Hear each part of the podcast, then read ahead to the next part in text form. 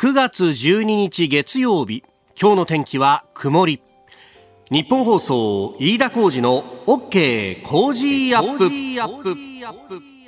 朝6時を過ぎました。おはようございます。ニッポン放送アナウンサーの飯田浩司です。おはようございます。ニッポン放送アナウンサーの新行市佳です。ニッポン放送飯田浩司の OK Cozy up。この後8時まで生放送ですえー、1週間ね、えー、お休みをいただきまして、はい、えー、そして戻ってまいりました。おかえりなさいませ。いやいやいや、本当に、本当に新行アナウンサーにはね、いろいろとお世話になりまして、ありがとうございました。いやあの思い返せばですね、はあ、えー、いいえー、お休みをいただくたびに何かいろんなニュースが動くというところがありまして今回ばかりは、まあ、特にね、えー、何もないなと私もあの国内でちょっと静養してましたんで、えー、まあ何もなく対価なく今回は行くなと思っていた矢先、えー、先週の金曜日の出来事でありましたけれども、えー、イギリスのエリザベス女王、えー、エリザベス2世陛下がえー、崩御されるという一報入っておやーというふうにね驚いたんですが、えー、くしくも金曜日でそしてコメンテーターが三宅邦彦さんでというと私、今年の頭ぐらいにですね2月に休み取った時もですね、はい、えー、2月24日が金曜日で三宅さんで新業アナウンサーが代打でと、えー、そこでウクライナの侵略が勃発するというようなこともあったしいやーなんか怒るね。本当ですね。ねえ、ね、大変だった。いや、まあそうですね。そうだよね。それはそうだよね。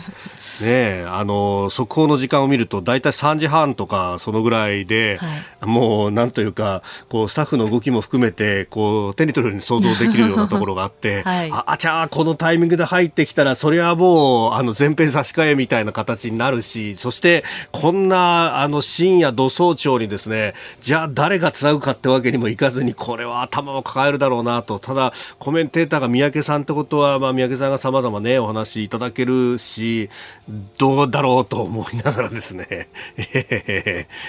あの、それも全部、あの、8時ぐらいに朝起きたらおおってなってそれで気づくというそうですよね。ねいやでも本当あの先週1週間はね、えー、新業アナウンサーにおんぶに抱っこというか全部お世話になって。でねあの内田アナウンサー、まあ、広田さん、うん、箱崎さんね、はい、えー、みんなに支えてもらって助けてもらいました、え。ー、ねまあ、コメンテーターの方々もそれこそ野村修也さんは あれ伊藤君も交番になったんでしょ？みたいな。待って待って待って待ってみたいな。いやいやいやツイッターのタイムライン見てると不穏な空気が流れてるなみたいな、ね、新番組に出演しますって野村さんツイートされてて。先週先々週のねもう末ぐらいからそんなツイートされていてっていうね、はい、いや本当でもいろんな人にね、はい、あのお世話になってありがとうございました。ありがとうございました。さあそしてそんな新行さんですけれどもあの先日もですねお話ししたえー、フライデーのデジタル版のサブスクのおやつ、えー、ニッポン放送アナウンサーズリレー連載と。ういうところで、あのー、4人ですね、はい、えー、新アナウンサーがいて、熊谷アナウンサーがいて、で、間に私ちょっと挟み込んで、で、前島アナウンサーと。はい、で、4人で一通り一回り終わったんですけれども、うんうん、再び、はい2巡目が始まったというところで。2巡目が始まったんだよね、はい、でそこで、えー、新業アナウンサーの2度目の登場ですということで、えー、出ております。17時間18時間ぐらい前に、まあ、あの日曜日にね、はい、アップをされておりますんで、まあ、サブスクで、えー、月額で払うと、まあ、グラビア写真も含めていろんなものがコンテンツが見られる中に、えー、我々のアナウンサーのですね同僚たちの写真と、はい、そしてインタビューの模様も出てきているということですよ。えーえー、ツイッターにも上げましたんで、まあ、よかったらあリンク先からね、えー、ご覧いただければと、まあ、あの写真だとか少しだけ記事も見られて、ね、雰囲気は見られるというところなんですが、はい、えー、より深い内容はあサブスク登録していただければというところなんですけれどもね、うん、えー、えー、なんかすごい透明感のある。透明感のある。透明感のある、えーどうしたの？なんかこれ。衣装も純白じゃない。そうなんですよ。白い服で白い部屋で撮っているので。うん、でしかも光にあふれた写真でちょっと後ろのね、え背景の緑もキラキラと光ってまたこれも白いという。そうなんですよ。どうした？どうしたって？フライデーマジックですよこれはもう。別の誰かを意識してるとしか思えないようなみんなだって白だったんですよ私も前島アナウンサーも熊谷アナウンサーもそうだよね。みんな白い衣装で白い部屋で撮ってるんですよ。白じゃないの俺だけだったんだよ。グレーの自前のスーツっていう、ね。真っ白っていうのもなかなか。そうだよね。えー、よろしければぜひご覧いただければと。はい、そうか、全員でじゃあ誰かをイメージしたかもしれない、ね、もしかしたら、そんなことありますかね。まあ、あの、いろんなことやってますんで、ぜひご覧いただければと思います。はい。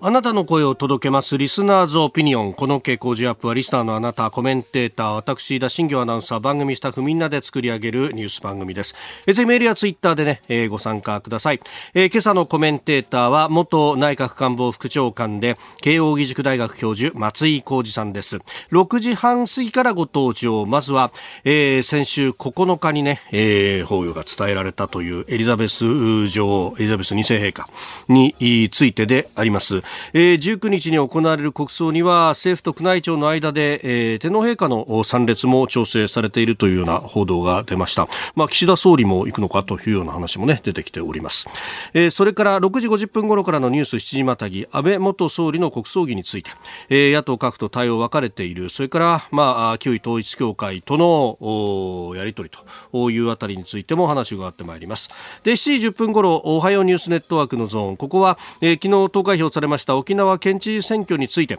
えー、玉城デニーさんが再選ということになりましたが、えー、現地ラジオ沖縄の小磯誠政策報道局長と電話をつなぎましてお話を伺ってまいります。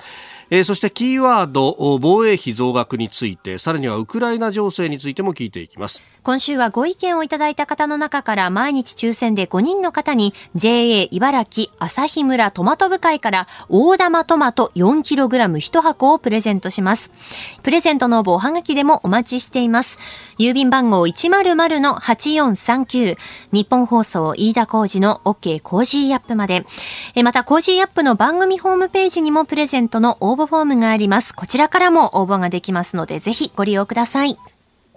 ここが気になるのコーナーです。えー、今日は一般紙が休館日ということで、えー、もう元々決まっていたお休みでありますんで、スタジオにも入ってきておりません。えー、ただ、あスポーツ新聞は、うん、駅売りがありますんで、まあ、それが各地入ってきております。先ほどね、新業アナウンサーのニュースにもありましたが、あヤクルトのマジック11点灯というところ、まあ、あの、サンスポは当然ですけれども、スポニチも一面トップで、えー、これを報じているということで、昨日はね、DNA との試合、1対0で勝ったというところでありました。まあ、最短で、えー、9月18日 V ということでありますけれども、まあ、そうなると、このね、えー、こ来週末、3連休がね、来週から再来週にかけてっていうのは、えー、あ、今週、今週末から来週末か、えー、ありますんで、まあ、このあたりが盛り上がっていくんだろうな、という感じになっております。えー、そして、えー、我らがですね、デイリースポーツは、まるで福留原口 V 撃ということで、まあ、あの、本当にね、あの、連敗で何しとんねんというところだったんですけど、ようやくこれが止まったというあたりは、メールもいただいております。えー、激励のメールどうもありがとうございます。えー、まあ、クライマックスに行くかどうかっていうのもね、えー、随分とこの3位、4位、5位ぐらいまでっていうところは談合状態になってますんで、まだまだわからんぞと。まあ、クライマックスもあるんで、最後の最後までわからないというのは逆に面白いっちゃ面白いんですけれどもね、ハラハラするなという感じであります。で、そんな中気になるニュースですけれども、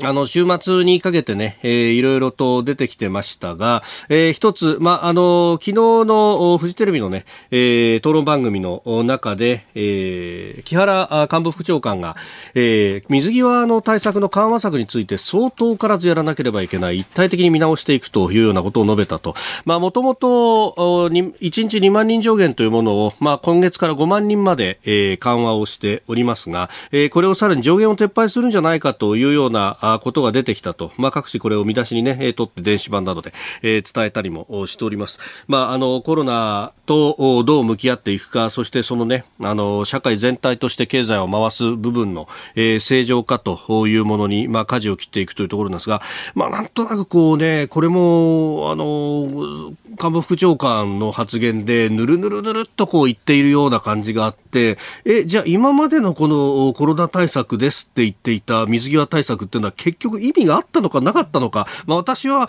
あのここで何度も申し上げておりますけれどもその感染の、ね、一番最初の初期我々日本の中に誰も感染者がいないあるいはものすごく少ないというような状況で、えー、例えば中国からやってくる便に関して、えー、止めるであるとかあるいは厳しい検査をするであるとかっていうのは非常に重要だったはずなんですけれどもことここに至ってこれだけ人がたくさん感染をすでに日本の国内で、えー、している中で、え、水際だけをこうハードルを上げたままにしておくっていうのは、まあ、まあ何かこう政府としてやってますよっていうやってる感のアピールとしての意味はあったかもしれませんけれども科学的にじゃあこれをきちっと検証しての意味があったのかというと いやそれはだって日本国内よりも外の方が感染がものすごいわけではないというところを考えると意味なかったんじゃね？と意味なかったんだったら意味なかったんでやめますってちゃんと言えよっていうですね。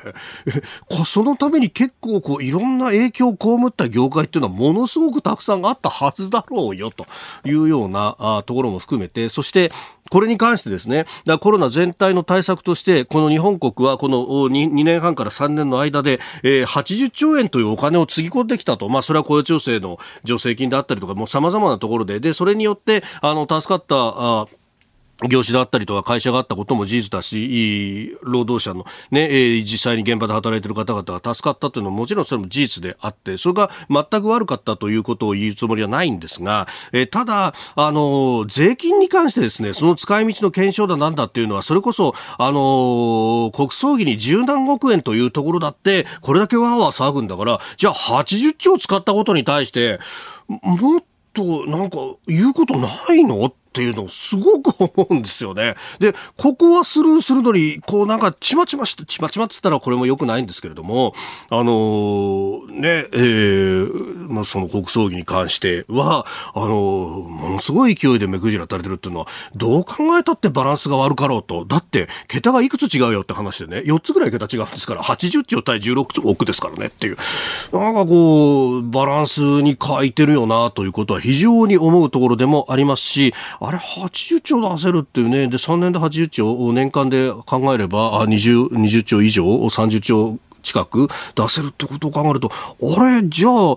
例えばその予算が出せるんだったら国防にお金使うことだってできないことはないんじゃないのとかですね、えー、いろんなことも思うところでありますし、なんとなくもやもやするよな、という感じが、まあ、否めないというところであります。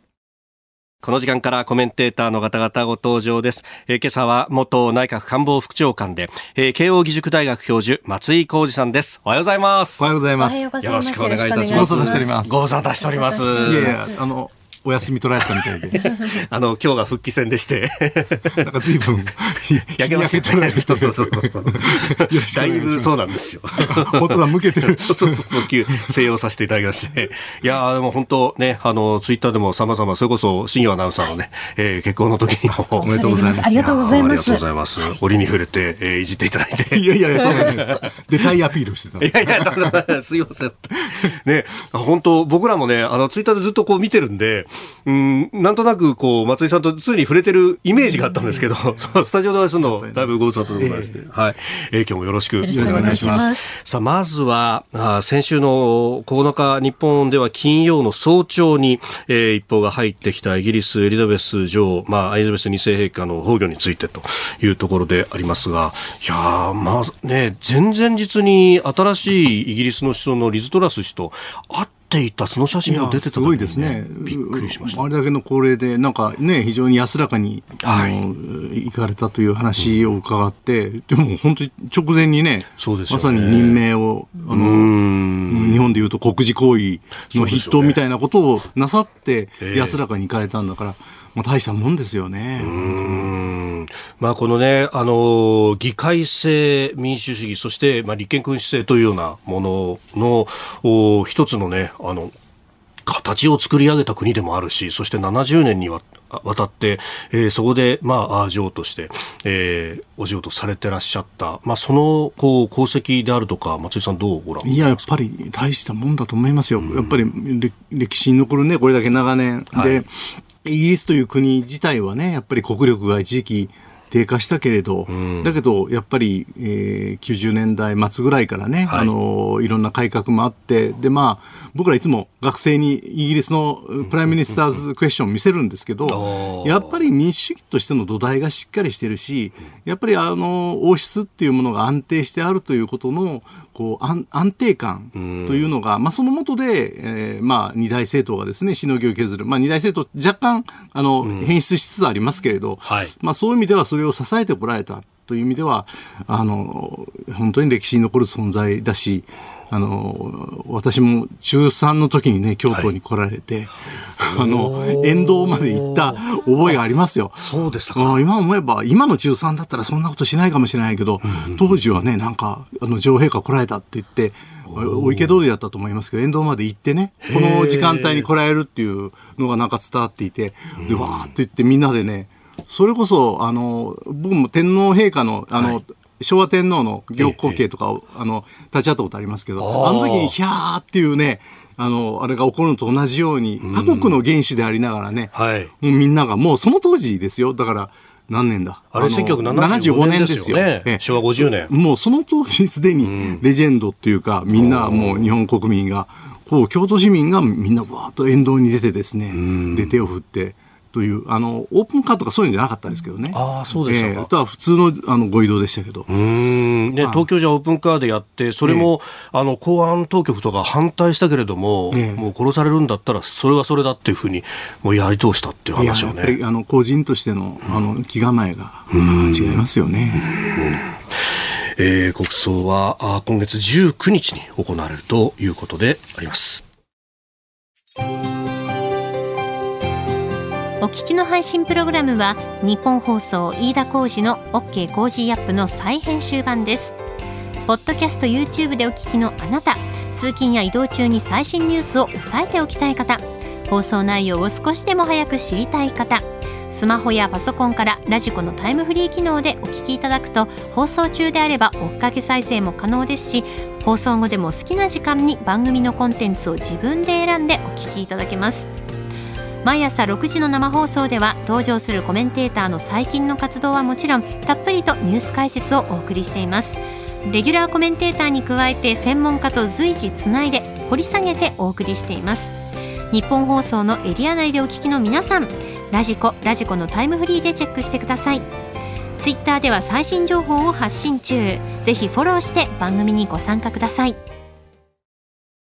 この時間から7時をまたいで、えー、ニュースを掘り下げてまいります、えー、今朝は元内閣官房副長官で慶應義塾大学教授の松井浩二さんとともにお送りしております松井さん引き続きよろしくお願いしますよろしくお願いしますえー、まずですね、為替をお伝えしておきます。1ドル142円60銭付近での取引ということで、少し円安に触れたというようなところであります。では、取り上げるニュースはこちらです。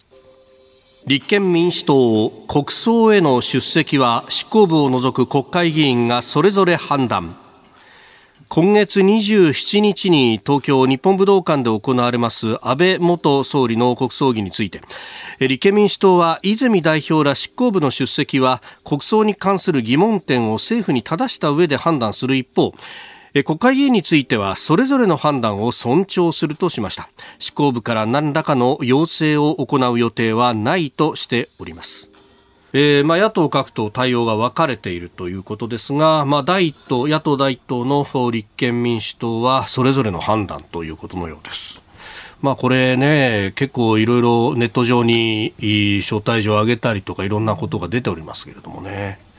まあちょっとね、うん、あの、まあ本当はこういう葬儀ですからね、はい、あんまり、まあ、いろいろ議論あってもいいですよ、岸田政権についてね。うん、だけど、まあ、葬儀について出る、出ないを、まあ、運動化するとかいうのは、まあ、共産党はそういうことをなさってる政党ですから、されるでしょうけれど、はい、あんまりそういうことはしてほしくないという声は、あの、私なんかがよく存じ上げてる、まあ、立憲民主党系のですね、長老、えーの方なんかもおっしゃってるんですよね。だから、それを議論の材料にしてしまったというか、もう焦点にしてしまったこと自体が、はい、本当は泉代表どうなんだいという話も聞こえてくるんですよ。まあ難しいですけどね、あの、まあここまで国葬、まあはっきり言えば、岸田政権の国葬の進め方もね、はい、ちちょっとあの正直言うと下手だと思いますね。もうちょっとこういう、これはいろいろ議論あるだろうけど、ここは協力してくれっていうことが、これはもう最初からそうですよ。例えば安倍さんの追悼演説だってね、本来はやっぱり野党の叱るべき人に、まあ僕はもう野田総理しかいないと思います。野田さんも絶対あの、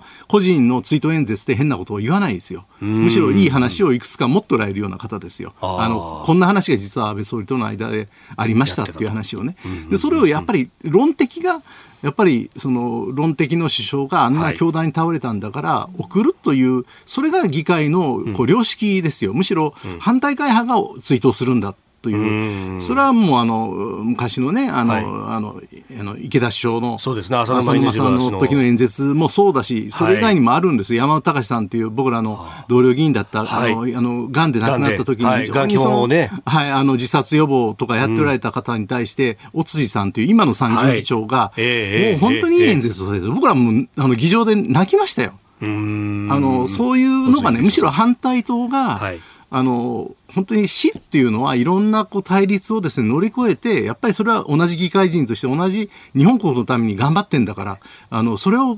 ちゃんと送ると名誉を持って送るという敬意を表するっていうことが本来の議会の美徳なんですよ。ですから、こういう国葬もいろいろ議論あってそれはやり方がおかしかったというのはいいけど最後、はい、あの諸外国の方々を、まあ、いわば公賓として迎えて国葬をやるときに、やっぱり反対党派が反対してプラカードを掲げてるっていうのはそれは国家としてあの外国のお客さんを招く態度じゃないですから、昨日もあのジョージアの大使があの、はい、つぶやいておられたけどそれは日本人らしくないっていう。えーあのそこの取り運び方がやっぱり政権としても良くなかったけど野党もですね、まあ、あまりにも追及するその森森かけ桜と同じノリでですね、だけどそれは安倍さんはいい人らえないんだからそこで安倍さんのことをずっと追及して、なんでそれ調査しないんだと言ったって、それはいくらなんでも国なんで、議論は議論としてね、やっぱりあの国葬は僕は整然と出られたらいいし、もしあのやっぱりそれは自分の追求してきた心情に照らして出ないという人は、僕はあのそれは欠席されたらいいけど、それは黙って欠席されたらいいんであって、ああいうふうにご案内状までね、はい、こう晒して、でそれで私は出ませんというようなことをやるというのはね、まあやっぱりちょっとやっぱり共産党的というかね、まあ、共産党でも友人はいるから、はい、あの全人格を否定するもんじゃないけど、やっぱりあそこで、その例えば、あの、武道館の近くでですね、はい、なんかプラカード掲げたり、えー、あのデモやるっていうのは、ね、あの、他のことはいいですよ。うん、だけど、あの、葬儀でそれをやるっていうのは、死者に対する敬意っていうのは、これは僕、はい、日本人の美徳でもあるけど、古今東西関係なく、うん、やっぱり死んだ人に対して、あの、うん、石を投げつけるようなことは、やめた方がいいって、そう、そうしないと、いや、中にはそういう、僕なんかもそういうツイートすると随分ご批判の声もありますけど、はい、でもおそらく、あの、8割、9割の日本人はそう思ってると思います。中にはそれは絶対おかしいって許せないっていう方もいらっしゃるかもしれないけど、だからそこをね、結局立憲民主党は、あるいは泉さん本人はちょっと苦渋ですよね。ああのー、引っ張られちゃってるようなところも。あの、国会のす、あの、例の質疑の時の、僕もあれラジオでずっと聞いてましたけど、ああの、彼はね、はい、本音のところは僕なんかと同じ思いなんだけど、やっぱり党内で強硬な人もいて、そこに配慮せざるを得ない。他方でやっぱり元保守系の人なんかは、こんなことを議論にして、保守系だけじゃなくてね、えー、元社会党の人は、僕なんか聞いてるのは元社会党の人だけど、こんなことを出ないなんていうことを言っちゃだめだよと。で、おそらくそういう声もあるんでしょうね。だから、結局、あの、閉会中審査の時の泉さんも、はい、まあ、最後、説明をちゃんと上手にしてくれたら出出たいんだというような思いも僕はなんか感じるんですよ。そこをこう、にじませつつ、ええ、だから結局、要するに、あの、党として、え自主判断に委ねるということでしょ、えー、一般の議員はね。そうですね。うん。だからここまで片方で先鋭に反対しといて、はいあの、自主判断というのも、反対してる人たちから言うとまた中途半端だよなって批判を浴びるけど、そうですよね。だけど難しいですよ。この先鋭な声に、あの、答えていくと、どんどんどんどん先鋭化していって、そして、はい、あの、真ん中にいる、あの、大量のですね、はい、そんなに大きな声を上げないけど、どうなんだと思ってる人たちから、あの見放されていくから、本当に厳しい局面で、あの泉健太さんも大変だと思うけど、まあ、ここは頑張って、議論は議論として、はい、あの出るのは出ようと。だけど、例えば、僕聞くのはね、ええ朝日新聞とか毎日新聞の社長さんって出るのか出ないのか。でもね、おそらく僕ね、社長さんが出る出ないということは別として、社として絶対代表出すと思いますよ。社長さんだと週刊誌に顔マークされてるから、はい、でどうどうせ武道館ですから、だから社のナンバー、ナンバー3とか2とか、はい、そういう人を出して、えー、一応社としては、社会常識として、こういうものにあのご案内いただいて出ないっていうのはありえないって、おそらくこれはね、どういう出あの出版社出版社でも、うん、あの新聞社でもね大きなところだとそうなりますよ。それが社会常識ですよ。他方でこの反対という論陣を掲げて、はい、社長を出すわけにいかないとおそらくねその手のことで みんなねどこ落としどころにすると、ね、朝日とかあの毎日とか、ね、悩んでるんです毎日あれでしょ？しかも新聞協会の会長でしょ？ああそうか今会長者ですね、えー、だからおそらく新聞協会の会長が出ないってありえないと思いますよ。確かにそうですね。だからその手の話なんですよ、だからどっかで線を引いて議論は議論としてだけど、やっぱりお葬式ですからね。からそ、そこはやっぱりちょっと、あの、バランスを取ってほしいし、党内議論もうまく運んでほしいと僕は思います。はい。今朝のコメンテーターは元内閣官房副長官で慶應義塾大学教授の松井浩二さんです。引き続きよろしくお願いします。よろしくお願いします。えー、安倍元総理のね、えー、国葬儀、えー、についてというところであります。まあ、これね、泉さんとしても、まあ、今回のやり方は納得できないけど、まあ、参加をして、そして、うん、我々が政権を取ったら、その時にはきちっとやるんだと。いうふうに、まあ、あ言うとか、まあ、いろんな方法は考えられるかもしれないですよね。そうですね。まあ、なかなか、あの、先鋭な反対論者の、はい、しかもまあ結構著名な人がね、えー、えー、おそらく女性の何かの方の一応、一番こう、テレビで名前が通ってるような人が割とこう、強硬に反対しておられるから、えー、先輩だし、あの、健太さんから見ればね、はい、だからなかなか大変だろうと思うけど、そこはまあ、なんとかうまくしのいでほしいなと僕は個人的にはよく知ってるんでね、あの、同じ京都の、はいあの選出の議員ですしね、もともと、あの北海道から来て立命館大学でね、はい、あのいろんなこう青年をまとめてね、新しい政治を作ろうという人で僕は期待してるんですよ。だけど苦労してます。あうん、ここは踏ん張ってほしいと思いますよね。執行部も一新してっていうところですよね、立憲民主党もね。まあね、ちょっとまたこれもベテランで、あの、はい、なかなか、えー、あのこれもまた、なかなか漁せない人たちだけど。岡田さん、長妻さん、そうそうそうたるメンバーが並んででも長妻さん最近評判いいんですよ。おえー、あの、彼、かつて官僚組織にね、彼は。はい随分戦いを挑んだけど、で、もう、もう嫌われまくったけど、はい、最近ね、官僚組織の中でもね、長妻さんね、よく話をしてみると、ええ。意外と分かってくれてるっていう声がありますね、僕のところにも聞こえてきます。それこそね、厚生労働行政に関してはもうプロ、はい、年金のプロ、ね、それやっぱりね、ものすごく真面目なんですよ、長妻さんという方はね。だから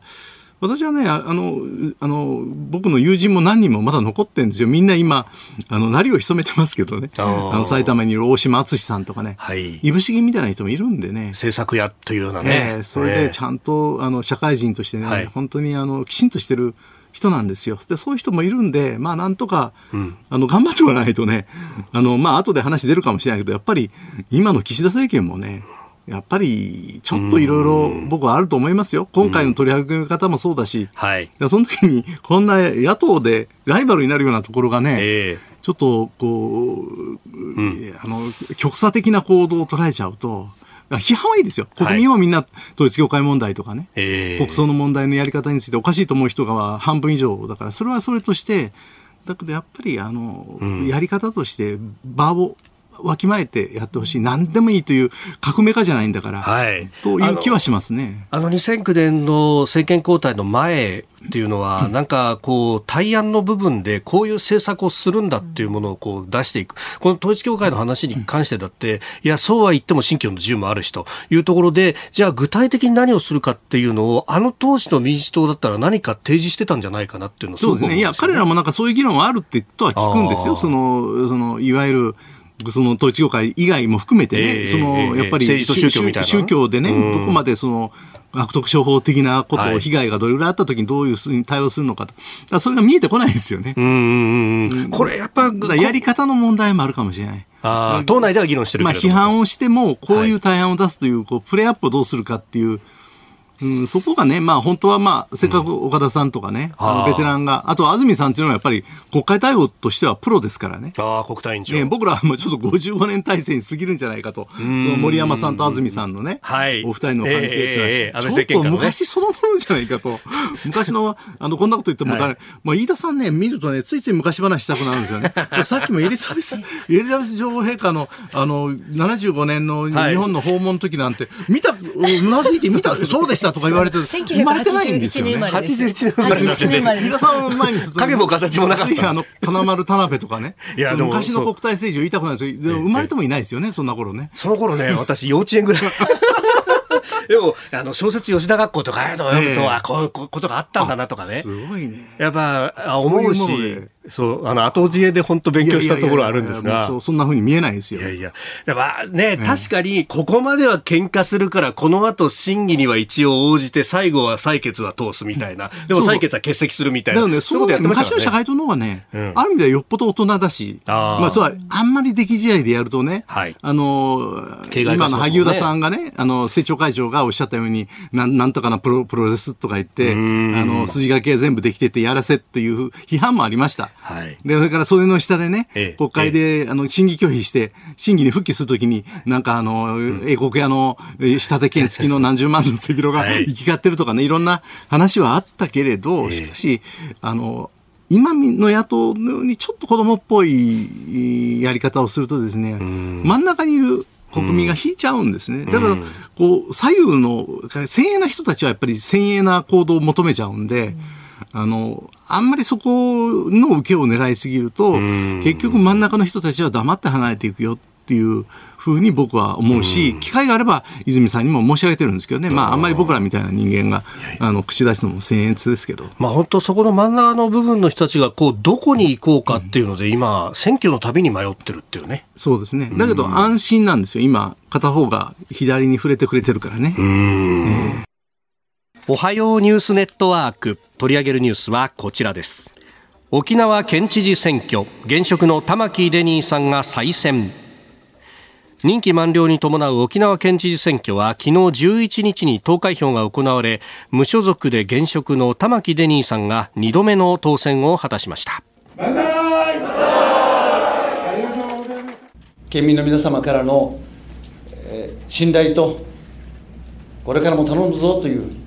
その希望を託していただいた結果としていただいたことに対しては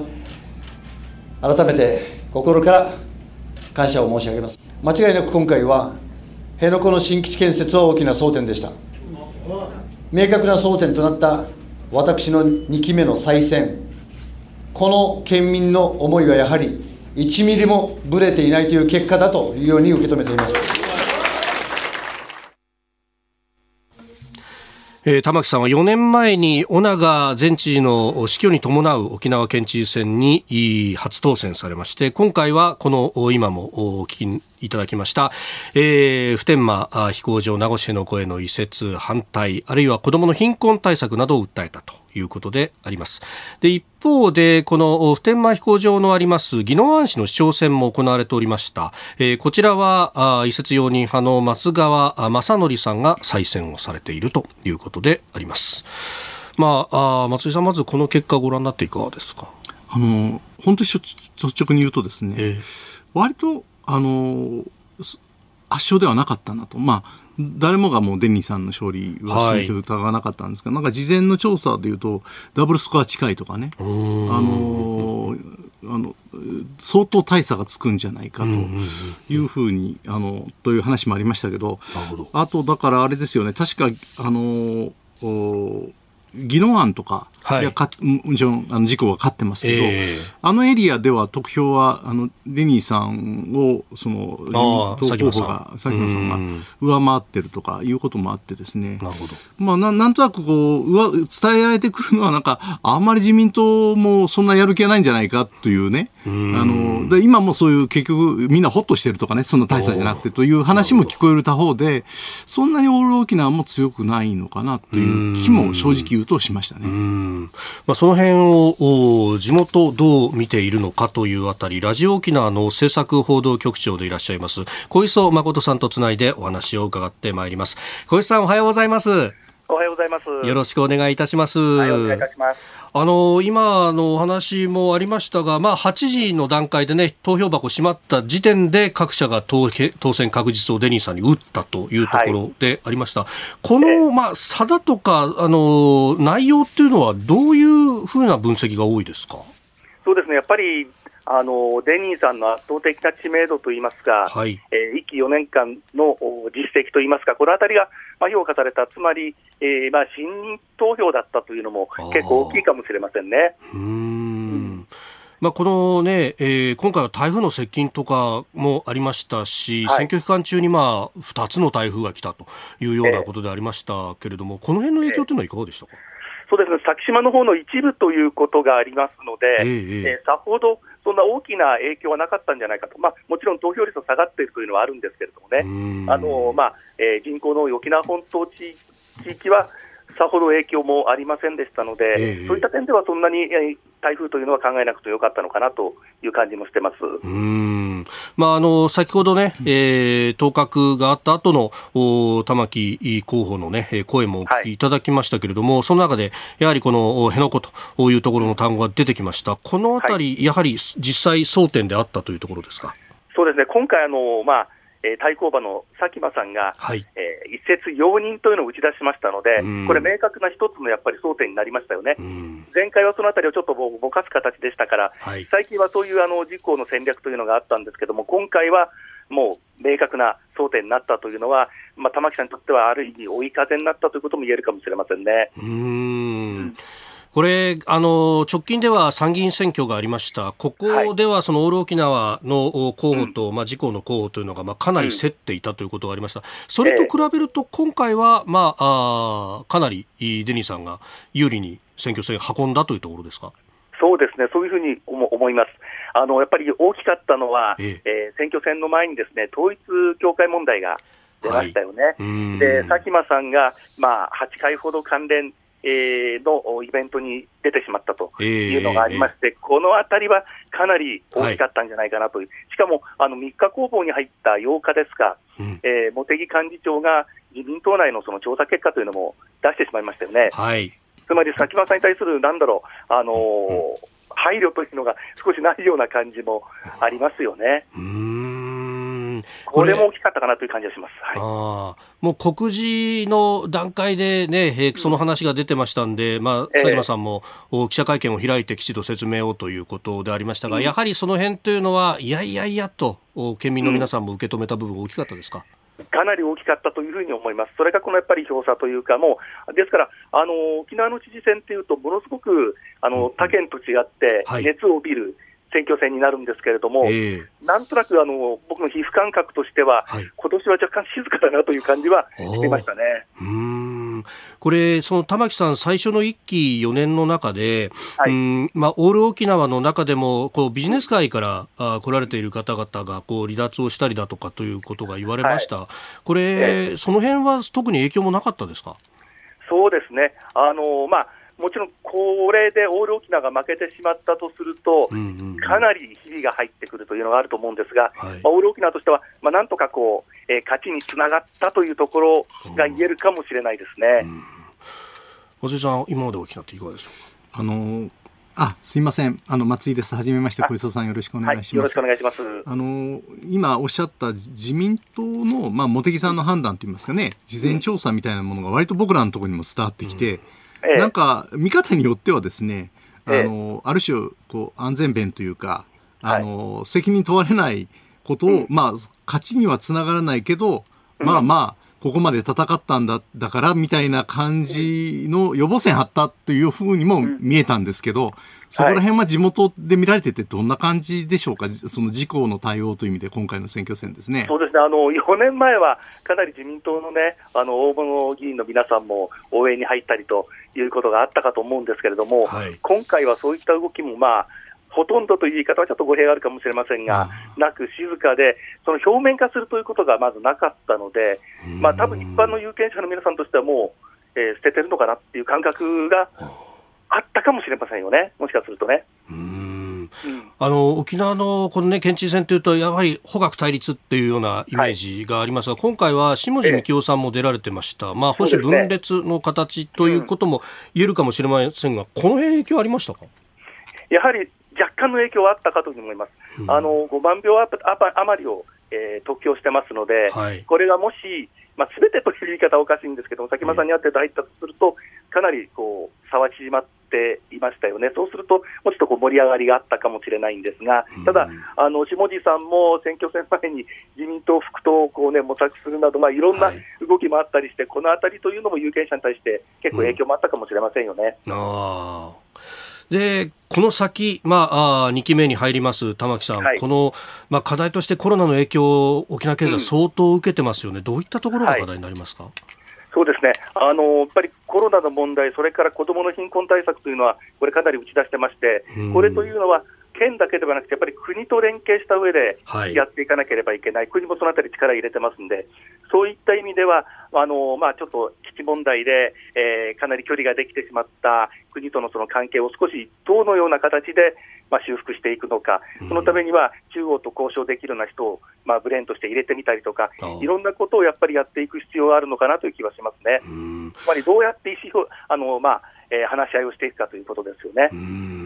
それからあの選挙の直前には、ね、先島のこう、うん、排他的経済水域に中国がミサイル撃ち込んできたりだとか、うん、これ、安全保障っていうところは、これ、どうですか、議論になってますか？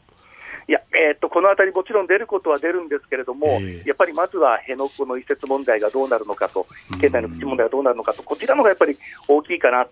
えー、ですから、あのその先島の方と沖縄本島の方では、やっぱり私たち県民の間でも若干の意識の差ずれみたいなのもあるかもしれません。なるほど。いや朝早くからどうもありがとうございました。はい、失礼いたします。ラジオ沖縄政策報道局長小磯誠さんにお話を伺いました。まあこのね、えー、沖縄の県知事選その影響というところもいろいろ考えられますね、松井さんね。そうですね。うん、あのうんちょっとやっぱり全体として岸田政権が、まあ、ピリッとしてないというところはあると思います。あの野党が今日一斉にねコメントしているような、はい、あのことというよりはあのやっぱり本来だったら、うん、うん、もうちょっと必死になってやってたば、というところを無理しないっていうか後のことを考えてまあ、はい。まあ、ここで政権にあのダメージがないようにコントロールしてるっていう感じが全体的にしますね。うん以上、おはようニュースネットワークでした。続いて、教えてニュースキーワードです。NATO 基準。政府は防衛費の増額について NATO 基準を参考にした算定方式を導入する検討に入りました海上保安庁などの安全保障に関連する予算を防衛関係費として一体的に位置づけると、えー、政府は新基準に切り替えて5年間で GDP 比2%の防衛費増額を目指すとしております。えー、10日付読売が複数の政府関係者の話として一面で伝えたということですがメールもいただいております。38歳男性こというパパさん愛知知多郡から。えー、今まで入ってなかった海保の予算や恩給なども費用に組み込まれると2021年度予算で GDP 比1.24%に上昇するそうですね。いや本当に国を守る気があるのかと思います、えー、なんかある時は必要な経費を積み上げといってある時は対象の経費を変更するって どういうことなんでしょうかといただきましたが。さあ、この話、ね、2%っていう数字ばかりがね、えー、言われるところですけれども。そうですね。あの、確かに、まあ、今回のウクライナ戦争でですね、まあ、こういう、まあ、国家間の全面的な戦争ってないんじゃないかというふうに言われてた、はい、そういう安全保障感が、やっぱり変更を余儀なくされている面はあると思うんです。ですから、2%はどうかは別として、まあ、その中国の圧倒的なその軍事予算の大きさと比較してですね、ちょっとあまりにもこう装備の面あるいはこういろんなあのタイの運用面でですね、はい、お粗末っていうか気の毒な部分があるのは事実だと思うんですけど、うん、私はだからその2%という基準を議論するんなら、うん、まさにその例えば EU の財政基準みたいなことも議論しなければフェアではないので、うん、あのその2%が一人歩きするのは良くないと思いますけどただやっぱりこの防衛費というもののこうあり方を見直すっていうのは特にまあ、はいサイバーとかですね、宇宙とか、えー、そういう新しいあの分野での振興っていう、あの、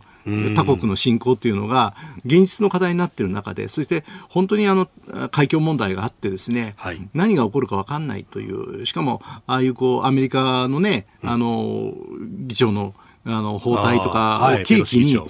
まあ、あれを機かとしてですね、はい、明らかにもう現状変更してきてるわけですね中国は。だからそういう状況の中で、あの、今、あの、お花畑みたいなことは言ってられないのは全くその通りなんだけど、うん、ちょっと2%をどう、どう達成するかみたいな議論になってしまうと、ちょっとやっぱり、あの、本末転倒なのかなという気はしますね。うん。まあ、折しも今年はね、えー、いわゆる三文書と呼ばれる国家安全保障戦略、防衛計画の対抗、うん、それから中期防衛力整備計画が改定される年と、まあ、年末までにということですけど、これはそのどう守るっていうところからスタートしないといけないですね。いや、本当にそうです。それはそうです。あのですから、やっぱこれは岸田さんの正念場だと思いますよ。あのやっぱり岸田さん、あの伝統的なですね財政論者、はい、財政健全化論者、まああのその先鋭なタイプではありませんけど、まあ、やっぱ宏池会の伝統もあるし、はい、財務省との関係も安倍さんと明らかに違う関係にある中で、あのこの今おっしゃったような特に安全保障関係者の中にはですねやっぱり、はいまあ、この間のこう何十年もこう溜まった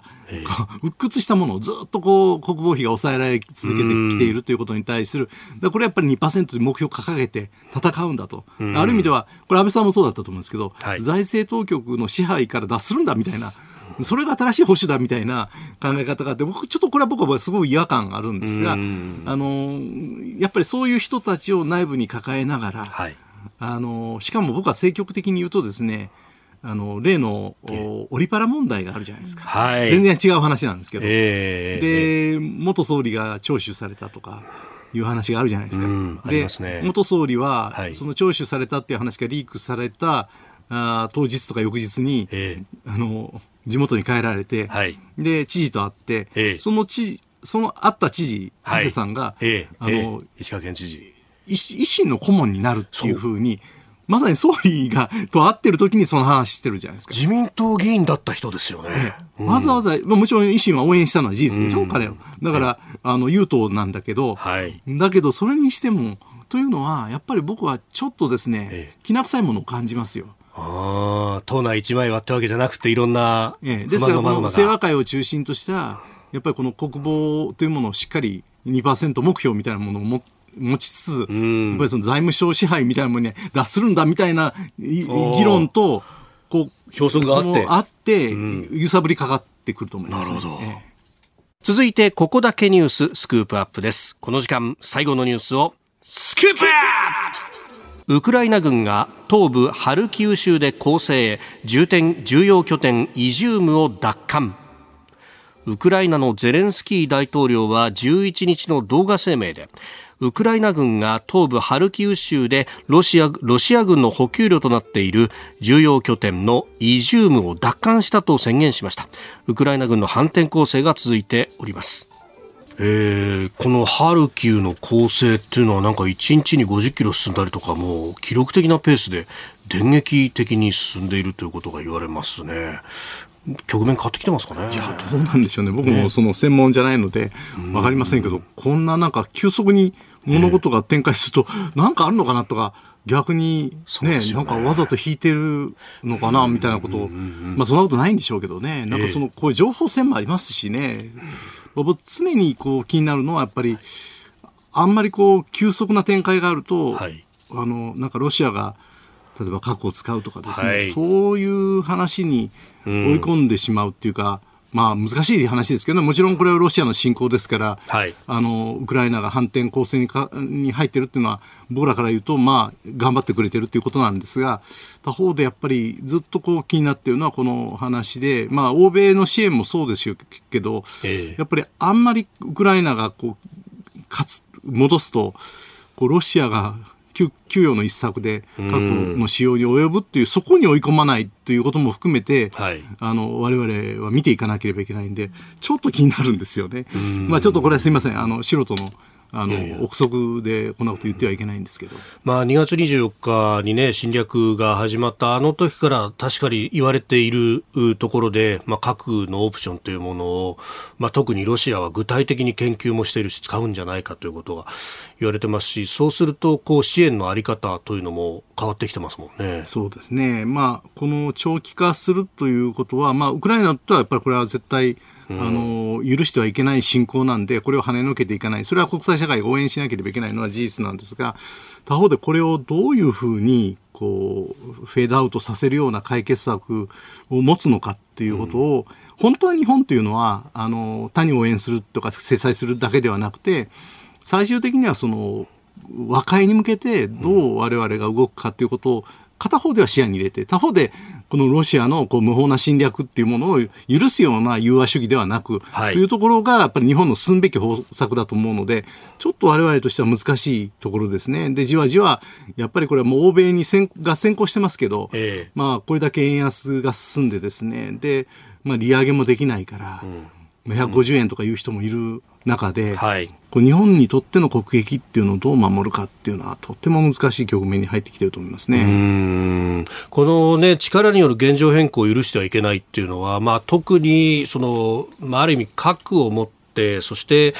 力による現状変更を施行してるんではないかと思われる国がこの周りにたくさんある日本を考えると、このウクライナがの情勢がどうなっていくかっていうのは、全く一言ではないと思うんですいや、本当にそうなんですよ。ですから、やっぱり我々もですね、この、まあ、あの、冷戦が今からもう30年余り前に終わって、はいもうその全面的な国家間の戦争っていうのはなくて、まあ、テロとの戦いとかですね、はい、あの紛争というレベルで、いろんな、まあ、世界各国の中で紛争は起こっているからそれをどう抑え込むかっていうことを考えればいいっていうふうにあのややもすれば考えがちだったけれど、はい、実際はやっぱりこういう全面戦争っていうのがあり得るということを再認識しなければいけない。で、あの、さっきもちょっとお話ししてたように、あの、台湾海峡問題でですね、はい、やっぱりいろんな国々のその代表団が台湾に、まあ、特にアメリカが、あの、ベロシとかさんとか入ったりして、それがきっかけになって、もう中国は現状変更してるわけですよね、従来のその線から明らかに踏み出して演習しているっていう。でこういう状況の中で、いつ何が起こってもおかしくない。状況なんで、うん、そのその核の使用も含めた全面的な戦争っていうのが別にあのなんか架空の脅威ではなくて、え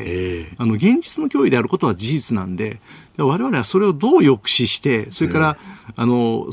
以前に私この番組にあのこの戦争の初期に、はい、あの支援した時にもお話したと思うんですけどやっぱりあの日本がもし侵略を受けた時に戦い抜く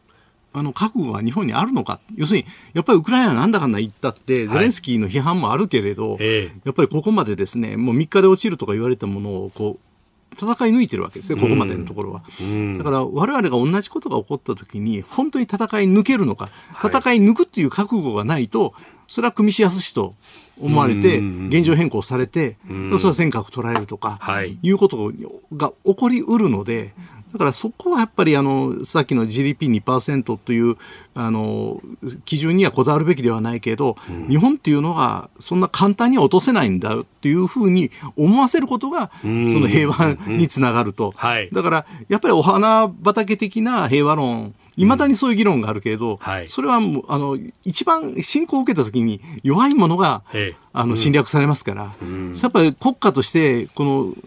ウクライナの動きを見てるとですね、我々は常にそういう我が身に振り返ってみたときにどうするか、そその、そういうことをそういう侵略を受けないためにどういう対応が必要かということをずっと考えなければいけないと思いますね。うん。だから本当かつてからあった基地があるから狙われるんだろうみたいなものとかっていうのは、えー、結局こう侵略する側今回これロシアですけれどもからすると基地どころか民間の空港から狙ってきてそこに空挺部隊を落とすというようなことをやろうとするとか、えー、もうあのこっちが考えてることのはるか先をやってくると、えー、それに対してやらせないっていうために何をするかってことをリアリズムでこれ考えなきゃいけないんでしょう、ね、そうなんですよ。だから人命第一とかね、はい、要するにもう誰かが国民の命を守ることが大事だからあのとにかく和平を求めるんだという国は狙われやすいことは事実ですよ。はい、そうじゃなくてやっぱり一致結束して戦い抜くんだという覚悟を日本国民が持ってるんだということを示していかないともちろんあのかつてのようなあの軍国主義を、はい、来賛したり否定あの賛あの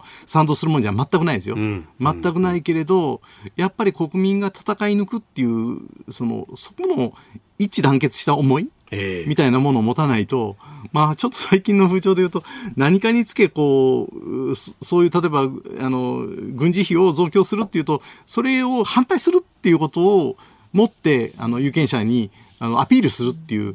だからやっぱり国防に関してはあんまり僕私は与野党が程度の差はあっていいんですよ、はい、もちろんだから2%目標を抱えるか抱えないかみたいなことはあっていいけど、あんまりそのこう国論が分かれて平和を求めるんだみたいな声が高まると、ああ、ここの国はそういう国ねっていうふうに思われてしまうのが怖いですね。うん。まあ、かつてその東西冷戦下でね、自民党と社会党がっていう時はまさにそういうこう論立て、があって、ええ、でそこの部分でこう国内の工作っていうのもああやりやすいなっていう国が 周りにあったりとかもしましたけど、え、今そんなこと言ってる場合じゃないわけ、それからやっぱりアメリカが本当にどこまで守ってくれるかというところは、はい、もちろんあの彼らはそこはあの日本の外交当局もそこのコミットメントはとにかく取るということで、あの、懸命にやっているけれど、しかし、本当にリアルなあの戦闘が起こった時にですねやっぱり中国の国力がものすごく増してますからだから従来のアメリカの核の加算に頼っていればいいという